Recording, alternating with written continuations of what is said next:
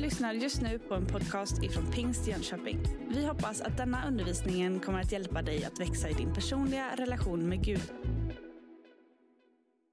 Jag vet inte hur din liksom, terminsstart har blivit. Eh, men det är ju lite skönt som småbarnsförälder när, när skolorna drar igång faktiskt. Det är ju någon form av ordning som återfi- liksom återinförs på något sätt, även om man lite halvt yrvaket fortfarande försöker hitta in i rutinerna. För dig som var med förra veckan så vet att vi slog an ett, ett tema lite grann för den här hösten, men också lite grann de här närmsta veckorna. Och hade du inte möjlighet att vara med så ska jag försöka ge dig en snabb återblick bara. Och både förra söndagen och den här söndagen ligger som någon slags grund för, för nästa vecka när Samuel ska predika. Eh, när vi ännu mer ska liksom lyfta blicken till att nå nya människor med evangeliet, få berätta för andra vem Jesus är. Men vi vill vara en växande gemenskap. Det är så vi säger i vår visionstext. Och vi läser från Jeremia 33 att ropa till mig så ska jag svara dig och låta dig höra om stora och ofattbara ting som du inte känner till. Vi, jag bär på en sån där helig förväntan att Gud skulle få visa för oss hur stor han är. Jag märker att jag har en alldeles för begränsad bild av vem han är, vad han kan göra. Och någonstans försöker jag ganska många gånger liksom bara söka en logisk förklaring eller en förnuftig liksom förklaring på hur vissa saker hänger ihop. Och det ska vi fortsätta att göra. Men någonstans också finns ett erkännande av att Gud är större, Gud är mera.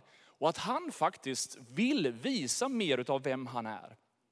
Det där kan ju någonstans låta flåsigt och någonstans jag ska prestera mig fram. Men Bibeln är ju tydlig, vi läste förra veckan om att utifrån Johannes kapitel 15, att vi, genom att förbli i honom, så hämtar vi all den där kraften vi behöver. Och som ett träd har rötter ner mot vattenbäckar, så kan vi om vi förblir i Kristus, trots om det kommer hetta, trots om det kommer svåra tider, så blir det ett överflödande liv inifrån som resulterar i både gröna löv och frukt.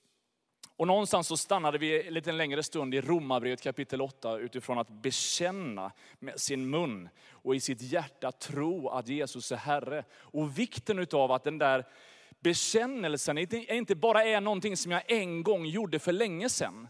Att jag när jag var liksom tonåring sa Jesus jag vill tro på dig, jag vill leva tillsammans med dig. Och så lät jag mig döpa mig i Smyrnakyrkan i Göteborg en nyårsnatt.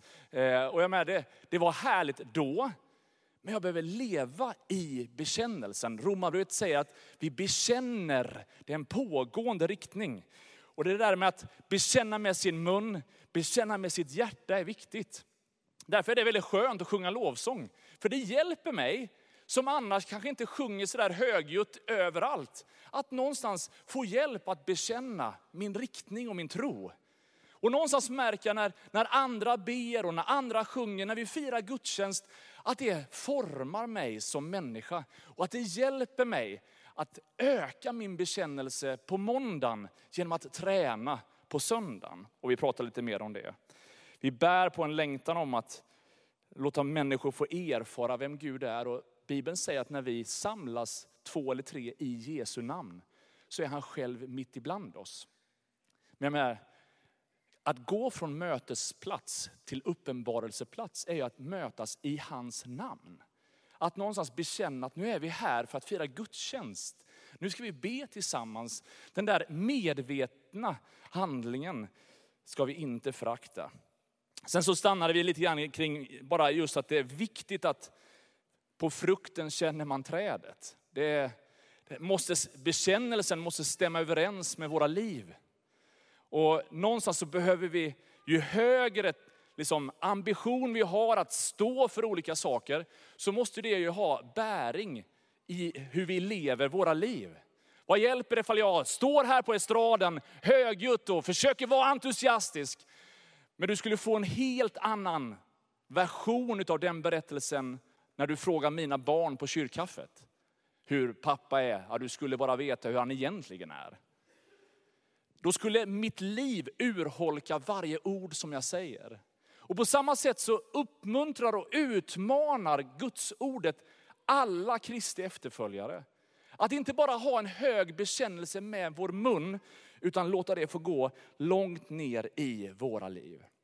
Idag ska vi stanna lite grann kring just att bekänna. Och bekänna synder. Ett tungt ämne kan man tänka. Och en av de tidiga kyrkofäderna, Augustinus, han skrev ett stort verk om sina bekännelser. Och han blottlade sin resa till Gud på ett väldigt så här öppet sätt som var o, okänt och eh, ovanligt för sin tid. Och jag ska inte stå här och bekänna massa synder. Jag, jag behöver bara bekänna några saker om ryktet kommer före mig själv. I somras var vi på familjeläger och så hade vi en sån här, alla skulle fiska krabbor. Och där jag stod och fiskade krabbor med några barn, så fick de hur många som helst. Sen så sa vi så här, vi skulle ha, släppa ut dem på bryggan, så här, så här, krabbrace, släppa tillbaka dem till sjön. Och så får jag den här briljanta idén att vi släpper ut dem utan att de på något sätt ser att vi släpper ut dem. Utan de bara helt plötsligt bara kommer där vid deras fötter. Ett sånt där roligt sommarminne du vet. Som man verkligen känner, oh, vilken bra idé. Och jag pratar med några föräldrar där, som i efterhand säger att de inte trodde att jag menade allvar. Det var därför de... Så jag tömmer den här hinken med kanske liksom 50 krabbor. Och så bara blir det ett skrik av röster med vettskrämda barn och superarga föräldrar. Eh, och man känner bara så här, usch, det här blir svettigt alltså att återhämta. Men det är sant, det har hänt, jag ber om ursäkt, det var en rolig idé i tanken, skulle inte gjort det i praktiken. Och några hade krabbfobi innan, det blev inte bättre utav det då. Jag erkänner. Och sent igår kväll när jag var på väg från några vänners sommarstuga så blinkade även en sån där plåtburk i regnet. Så jag, jag bara bekänner, även jag. Ett swishnummer kommer här fall du vill vara med och sponsra den där senaste händelsen lite. Ska vi resa oss upp och ska vi läsa ett väldigt kraftfullt bibelord. Och eh, i min sommar så har jag läst den här, det här brevet i första Johannesbrevet. Jag har läst det i princip varje dag hela sommaren. Och för varje gång jag läser det så bara, blir jag bara mer och mer utmanad. Så många saker som denna kärlekens apostel utmanar mig och jag tror faktiskt också dig om du skulle läsa det här brevet i sin helhet. Han, aposteln som man tror har skrivit brevet, han inleder det på ett så här majestätiskt sätt som han också inleder sitt evangelium med. Att verkligen bara slå fast Gud av evighet kopplat till skapelsens början. Någonstans så ändras tonläget lite grann och vi dyker in där i kapitel 1, vers 5. Får gärna läsa högt tillsammans med mig om du vill. Har du en annan översättning så Gud välsigne dig. Detta är det budskap som vi har hört från honom och förkunnar för er att Gud är ljus och att inget mörker finns i honom. Om vi säger att vi har gemenskap med honom och vandrar i mörkret, ljuger vi och handlar inte efter sanningen. Men om vi vandrar i ljuset, liksom han är i ljuset, då har vi gemenskap med varandra och Jesu, hans sons blod, renar oss från all synd. Om vi säger att vi inte har synd, bedrar vi oss själva och sanningen finns inte i oss. Om vi bekänner våra synder är han trofast och rättfärdig, så att han förlåter oss våra synder och renar oss från all orättfärdighet. Om vi säger att vi inte har syndat gör vi honom till en lugnare och hans ord finns inte i oss. Herre, nu ber jag dig, du som är levande, du som är närvarande och ditt ord som alltid är verksamt. Herre, jag ber att du skulle göra ett verk i våra hjärtan den här morgonen. Så att vi får bli fria, hela, upprättade, förlåtna. Allt det där som vår själ och vårt innersta så många gånger ropar efter.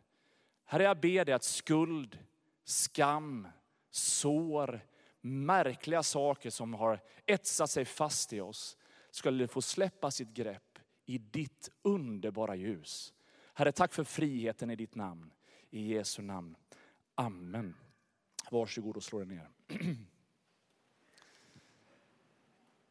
I den här inledningstexten så slår författaren fast, Gud är ljus och inget mörker finns i honom.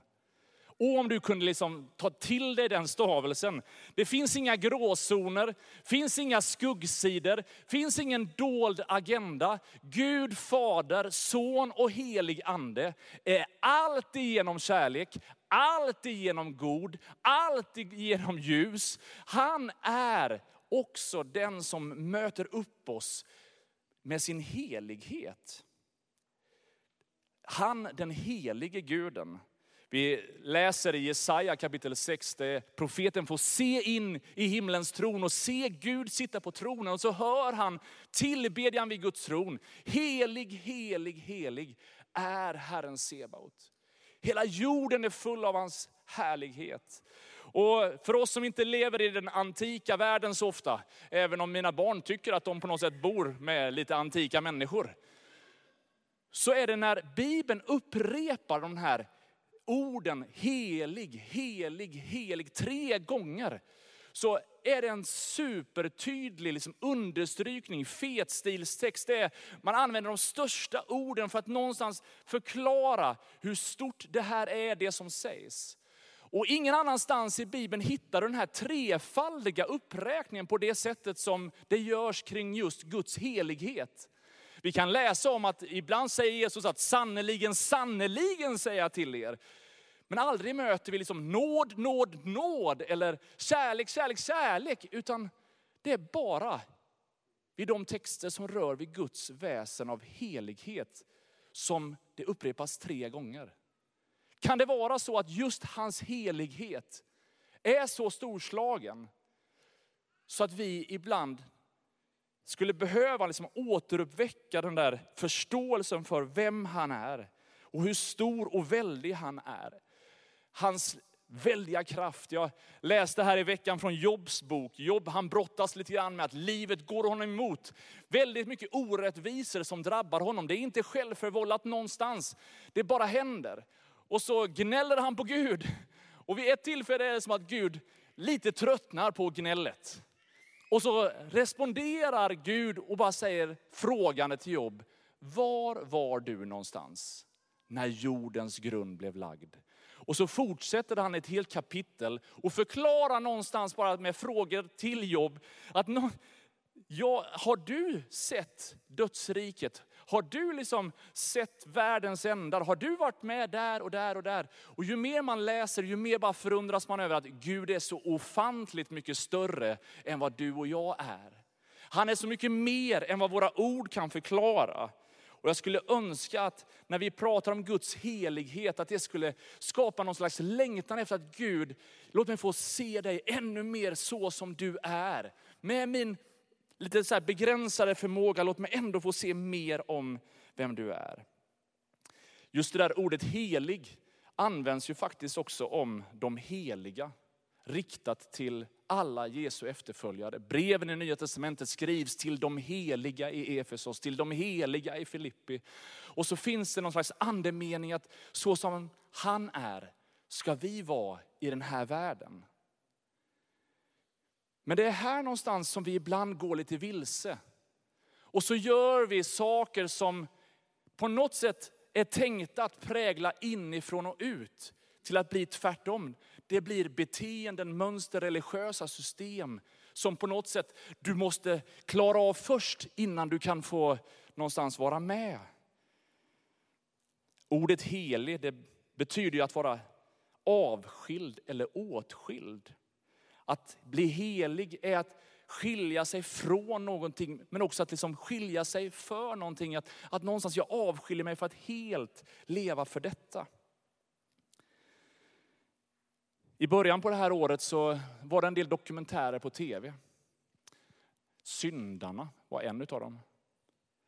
Där människor gav sina personliga berättelser om tider i kyrkans historia, ganska så i modern tid som beskriver ett utanförskap. Att någonstans inte passa in, bli lyssnad till, förstådd, respekterad och inkluderad. Ja, det finns all anledning att självransaka oss. fall det där ordet helig, vår längtan efter renhet, vår längtan efter att vara avskilda från Gud, skapade en innanför utanför. Ren, oren. Inte synd, synd. En syndakatalog som egentligen i grunden var tänkt att hjälpa som blev som murar och barriärer av otillgänglighet. Och om vi kunde förstå att helighet aldrig är en fråga om vad vi gör, utan vem Gud är. Helighet kommer inte från att vi med vårt beteende och vad vi presterar åstadkommer heligheten självt. Vi kommer till korta hela tiden. Det är därför vi behöver en frälsare. Därför vi behöver att Gud själv kliver in. Därför så säger han också så här, det vi läste alldeles nyss i Johannesbrevet, att om vi vandrar i ljuset, liksom han är i ljuset, då har vi gemenskap med varann. Det finns någon slags riktning i livet som är en vandring. Längtan efter ljuset, längtan efter Guds helighet, längtan efter att vara avskild och känna Jesus jag vill leva mitt liv för dig. Ja, det är inte någonting man bara liksom bockar av på en liksom så här, ah, men nu har jag gjort det, nu har jag liksom gått bibelskola, jag har döpt mig, nu har jag liksom börjat tala i tungor, klar. Nej, det är en livsvandring som hela tiden pågår. Och det spännande är att när du och jag bestämmer oss för att den där vandringen vill vi göra. Jag vill gå med ljuset mot ljuset. Så är det någonting som händer också i våran gemenskap. Det finns någonting i mötet med det himmelska som gör gemenskapen varmare. Inte hårdare, inte mer kall och lite så här elitistisk, jag har det, du har det inte. Utan tvärtom. Ett sant möte med den helige guden stämmer ditt hjärta i hans väsen. Och den är inte bara helig, han är ju alltid genom kärlek också. Så det finns någonting, ju mer vi söker honom, ju roligare, härligare och mer på riktigt genuin blir också gemenskapen med varann. Åh, vad jag längtar efter, att vi skulle få sånt där härligt gudsmöte som gör att vi också närmar oss varann. Jag älskar att runt Jesus så personifierar ju han helighet och otrolig generositet. Helighet i hans liv, det var liksom avskilt till Guds ära, men inte otillgängligt. För vi märker det, det står om honom i Lukas 15, att alla tullindrivare och syndare höll sig nära Jesus för att höra honom. Men fariseerna och de skriftlärda kritiserade honom ständigt och sa, den där mannen tar emot syndare och äter med dem. Det är liksom eh, hyfsat kategoriserande. Det är tullindrivare och syndare. Det är parkeringsvakter och synd... Nej.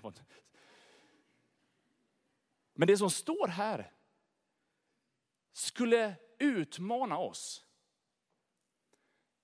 Att om människor ger uttryck för att mötet med kyrkan har varit kallt, hårt, avståndstagande, dömande.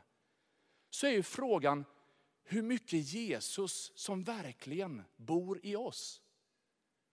För Jesus verkar ha motsatt effekt på alla människor som av olika traditioner och olika uppfattningar i allt annat valde bort det som Jesus stod för. Men det välkomnas i hans famn. Och i den livsförvandlande gemenskapen skedde många mirakler. Skulle kunna ha ett bibelstudium, kan vi ta en annan gång, om att just det där att vandra i ljuset, liksom han i ljuset, och har vi gemenskap med varann. Det faktiskt sätter igång en rörelse inom församlingen om att leva i förlåtelse med varann. Jesus säger vid flera tillfällen att gå först och försona dig med din broder.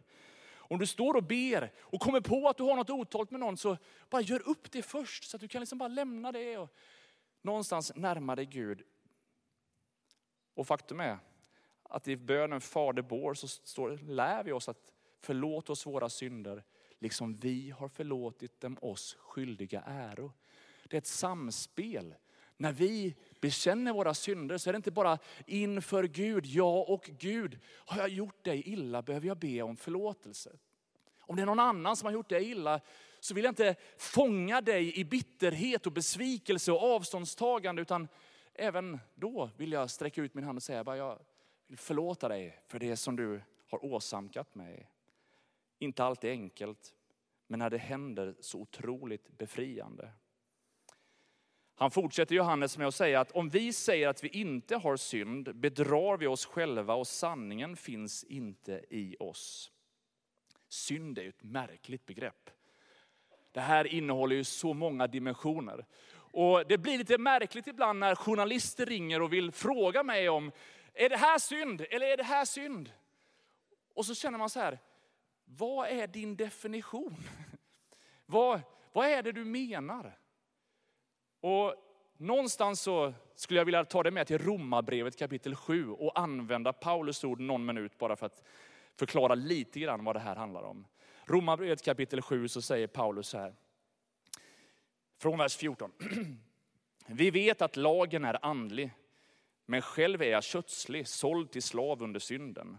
Ty jag kan inte fatta att jag handlar som jag gör. Det jag vill, det gör jag inte, men det jag hatar, det gör jag. Om jag nu gör det jag inte vill samtycker jag till lagen och säger att den är god. Men då är det inte längre jag som gör det utan synden som bor i mig. Ty jag vet att i mig, det vill säga i mitt kött, bor inte något gott. Viljan finns hos mig, men att göra det goda förmår jag inte. Ja, det goda som jag vill göra, gör jag inte. Men det onda som jag inte vill, det gör jag. Men om jag gör det jag inte vill, då är det inte längre jag som gör det, utan synden som bor i mig. Jag finner alltså den lagen, jag vill göra det goda, men det onda finns hos mig. Till min inre människa gläder jag mig över Guds lag, men i mina lemmar ser jag en annan lag som ligger i strid med lagen i mitt sinne och som gör mig till fånge under syndens lag i mina lemmar. Jag arma människa, vem ska frälsa mig från denna dödens kropp? Vemod lite tungt och lite svårt. Bibeln förklarar i Romarbrevet att alla har syndat och gått miste om härligheten av Gud. Det finns inte någon av oss som i sig själv kan leva det där heliga syndfria livet. Utan det finns en andlig verklighet. Det finns gott och ont. Det finns dragningskrafter i oss som ibland inte alltid är så fromma, även om vi gör vårt bästa och försöker efter vår bästa förmåga. I Johannes evangeliet kapitel 16 så säger Jesus så här att när han kommer med syfte på den helige ande ska han överbevisa världen om synd och rättfärdighet och dom. Det är med andra ord anden som överbevisar. Det är inte vår uppgift att överbevisa om synd. Vi citerade det, helig, helig, helig från Jesaja, eh, Jesaja-boken. Eh, och när profeten får komma in och se Guds väsen vid tronen och drabbas av sån vördnad för den storslagna guden. Så säger han bara, ve mig jag förgås, jag har orena läppar, jag bor bland ett folk som har orena läppar. Och så bara sen känner han bara, åh, i den texten, Gud kommenterar inte Jesajas synd. Det är inte så att Gud har någon slags radar på, som någonstans är som de där plåtpoliserna som absolut gör sitt jobb. Det var mitt eget fel. Men likväl, Gud är inte sån som på något sätt bara letar för att hugga till när det händer. Men det är någonting som uppenbaras när ljuset kommer. Fläckar på kläderna, hemma liksom med lite ny, eh, så här, vakna ögon så, så ser man inte allt och så ställer man sig här och så känner man bara, åh, jag får nog liksom gömma lite. Ljuset uppenbarar någonting, Guds helighet uppenbarar någonting. Men det är inte för att vi ska stå där med skam, utan för att bli befriade. Men Paulus han visar på att det finns någon slags i mig en, en inre brottningskamp mellan andligt och kötsligt, ljus och mörker, frihet och slaveri. Men också min egen oförmåga, där jag vill en sak men gör någonting annat. Jag kan inte frälsa mig själv. Men därför är det så gott att slå fast från Romarbrevet kapitel 5 att där synden blev större, där överflödade nåden ännu mer. Så ju mer du ibland får dåligt samvete, känner att ah, det här blev inte bra och känner skuld och skam, så ska du också veta att i samma ögonblick kan nåden få överflöda. Du behöver inte fastna och parkera varken i dödsskuggans dal eller i skammens, fruktans och allt det där utav självdömelses dal. Utan du kan få bli fri. Och det är med den paletten som sen Johannes tar oss vidare och säger att om vi bekänner våra synder är han trofast och rättfärdig. Så att han förlåter oss våra synder och renar oss från all orättfärdighet. Det finns en befrielse i att säga som det är. Att gå och bära på någonting som man känner att det här gnager i mig. Så är alla psykologer överens att det som någonstans bara skjuts under mattan, det som trycks undan, det löser sig inte av sig självt. Tiden läker inte alla sår. Det tar ibland tid att läka sår, men det som bara sopas över projiceras lätt över till helt andra grejer om jag inte jobbar med det. Och eftersom Gud vet hur han skapade oss, så vet han att det där är ingen bra väg att bara trycka ner allt i någon slags källargarderob. Nej, han vill att allting ska komma ut i den friska luften så att, du, att det får släppa sitt grepp om dig. Jag har en god vän till mig som har levt i en väldigt konstig situation med djup depression som följd. Och med tiden så visade det sig att det fanns många, många lager i hans livsberättelse som han aldrig har bearbetat. Och han har levt med så mycket självfördömelse och så mycket skam över det som ingen vet om, att han fysiskt har blivit både deprimerad och kan inte gå till arbetsplatsen. Han har fått alla möjliga mediciner, han har fått all möjlig vägledning. Men eftersom han aldrig har öppnat upp den där sista garderoben, så är det som att ingen terapeut har lyckats på något sätt knäcka koden. Och han har inte liksom blivit fri från det. Vid ett tillfälle så gick det inte längre. Efter flera år utav problematik så var det som att någonstans bara brast det. Och han tänkte att nu är det slutet för mitt liv. Nu kommer alla göra så som jag tror att de kommer göra när de får veta detta. Men det befriande är att i samma ögonblick som han säger bara, det här är min berättelse. Det här är den riktiga berättelsen.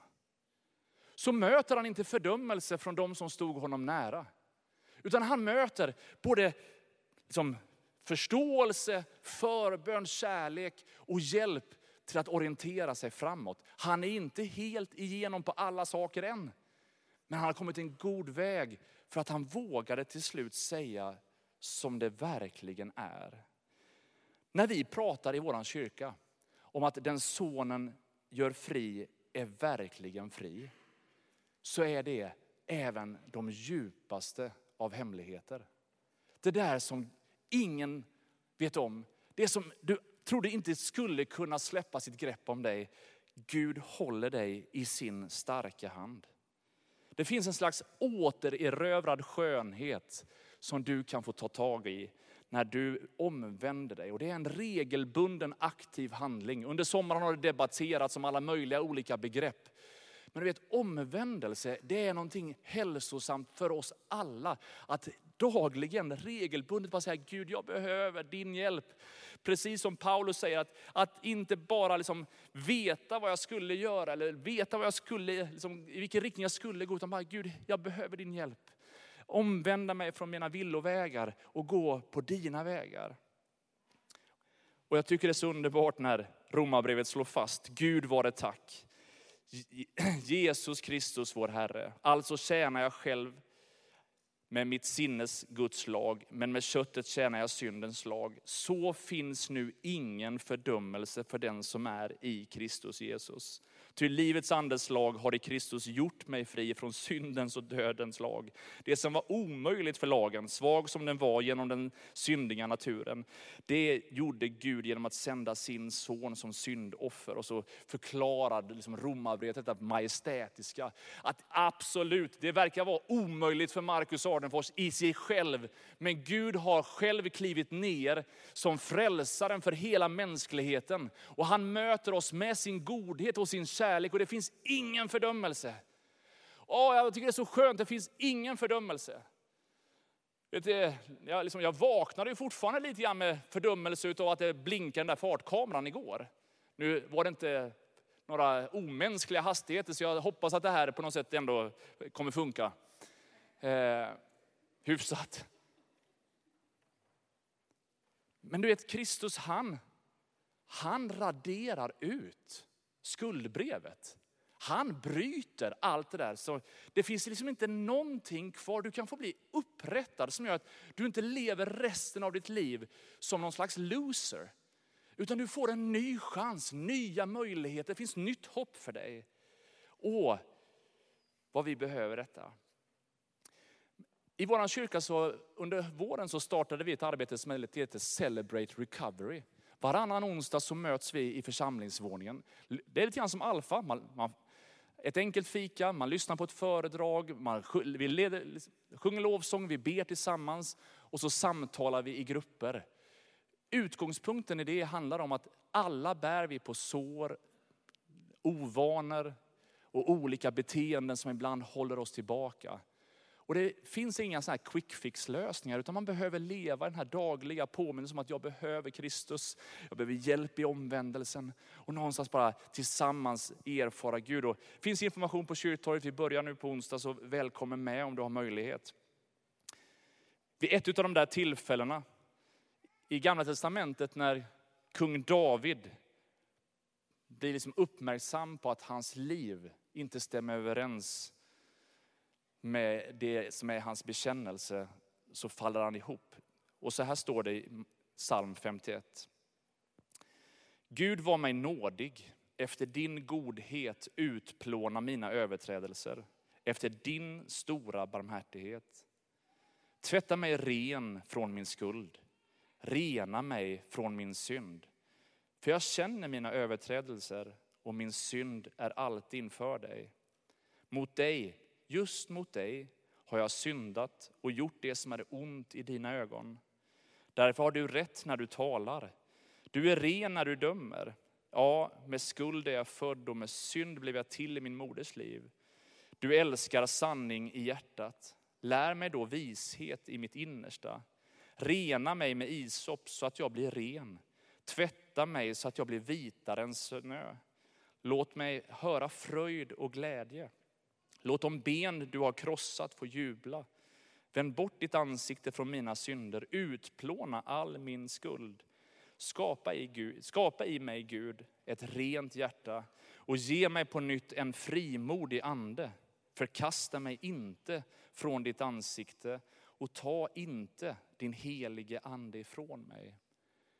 En av de vackraste syndabekännelserna som på något sätt har författats. Idag så har vi tagit fram massa stenar till förbönsplatsen. Finns både på den sidan och den sidan. Och i det här rummet så finns det ingen som har behovet av att veta vad din sten skulle symbolisera. Det där får vara på något sätt mellan dig och Herren. Är det så att du behöver lite mer personlig vägledning i att någonstans navigera i det så är på min högra sida här så kommer det finnas förebedjare som ber lite mer personligt för dig. Vi har också ett själavårdsnätverk i vår kyrka med människor som kan möta dig en helt annan dag, vid en helt annat tillfälle, för att prata lite mer om det som på olika sätt håller dig tillbaka. Men jag har känt inför den här söndagen och den här hösten, för min eget liv, men också när jag har bett för oss som kyrka, att Gud skulle få komma med sin helighet. Och att du och jag i mötet med hans helighet skulle få bli renade från allt som håller oss tillbaka. Vi går och bär på alldeles för mycket skräp. Och min erfarenhet är att orenhet skapar ofta ofrimodighet. Att på grund av alla stenar jag bär i min ryggsäck så blir jag lite mer tveksam. Lite mer återhållsam. Lite mindre frimodig. Men om jag upplever att jag på riktigt får lägga saker vid korset. Bli ren och befriad. Mm, bara så här genomsköljd av Kristi kärlek. Då kan jag inte tiga med vad jag har sett och hört. Det kommer vara en stor kärleksförklaring. Bara, ja, jag som har så mycket bekymmer. Tänk att Gud älskar mig. Tänk att han i sin nåd inte vänder sitt ansikte bort från mig, utan han vänder sitt ansikte till mig. Han kommer oss till mötes.